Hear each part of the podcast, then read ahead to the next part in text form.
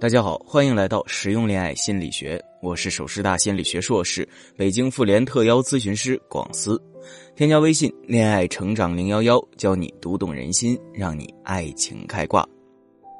当你发现你的另一半开始习惯性的把手机屏幕反扣在桌子上，当你发现另一半的屏幕解锁密码变得越来越复杂，当你的另一半开始时常和你玩一回短暂的失联或失踪。你是不是感觉自己渐渐的被不安全感所包围呢？不用担心，让我来教你怎样让你的伴侣独宠于你，沉溺在你的魅力之中，无暇侧目其他的女生。人们常说有贼心没贼胆，同时满足贼心和贼胆两个条件，太容易促成一个人对自己伴侣感情的不忠。那么这里我们要教给大家做好两方面的工作，主要针对预防伴侣的贼心和贼胆。先说如何预防贼心，朝三暮四并不是人类的专属。事实证明，多数哺乳动物无法保持对单一配偶的忠实。我们称这种现象叫做骨裂质效应，将自己的基因尽可能的散播出去，这是物竞天择、烙印在哺乳生物本能之中的意识与属性。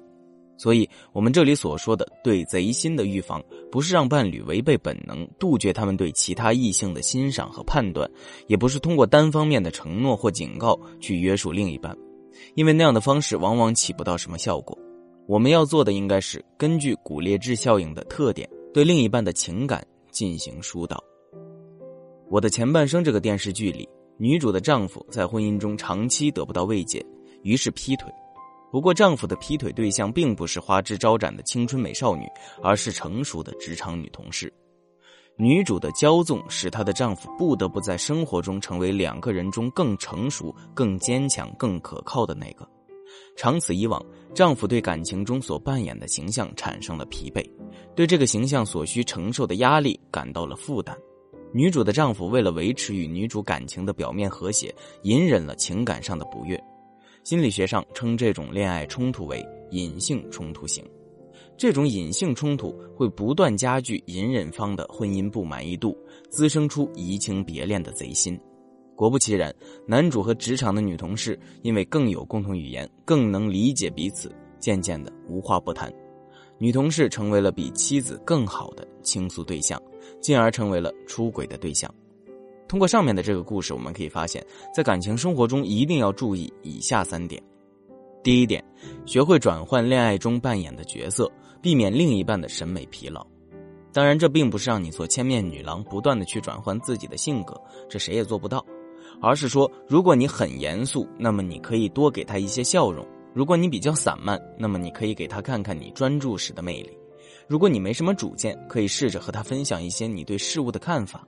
如果你很强势，那能不能在做决定之前尊重一下他的意见？所有的这些细小的改变，都会在你们的感情生活中增加新鲜的活力。第二点，保持沟通渠道的畅通。这里送给大家一句话：不要让你的另一半把心里话留给别的异性，一定要让他把心里的苦恼、踟蹰和打算全部都倾诉在你这里。绝不能让他在其他异性面前表现出脆弱的一面，这会给其他异性可乘之机。当然，心里话不是你问就能问出来的，这需要你做一个合格的倾听者，要对他表现出你的理解，学会换位思考。如果有不同的意见，一定要尽量客观且具有建设性。批评与唠叨是大忌，敷衍更是。要让他明白，你永远是他的支持者。你愿意分担他的压力，重视并尊重他的心声。第三点，培养共同语言。共同语言来自于共同的经历与认知。你们可以去做一些你们都喜欢的事情，没有迁就，也没有迎合。喜欢旅行，就在假日来一场浪漫之旅；喜欢摄影，那就成为彼此镜头下最美的风景。你们可以走街串巷，搜罗各色美食，也可以一起窝在沙发里，一杯红酒配电影。你们看同样的书，听同样的歌曲，玩同样的游戏，渐渐的就会对事物产生相同的认知和相似的审美，这会增加你们之间的认同感，最终成为最契合的伴侣。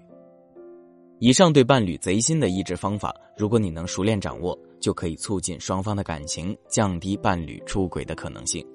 如果你不知道具体该怎么做，可以添加微信“恋爱成长零幺幺”来找到我，让我来帮你做具体的分析。说完了抑制贼心，那我们该怎么样针对伴侣的贼胆进行预防呢？之前有朋友问我，怕老婆的男人是不是就没有出轨的贼胆了？其实不是的。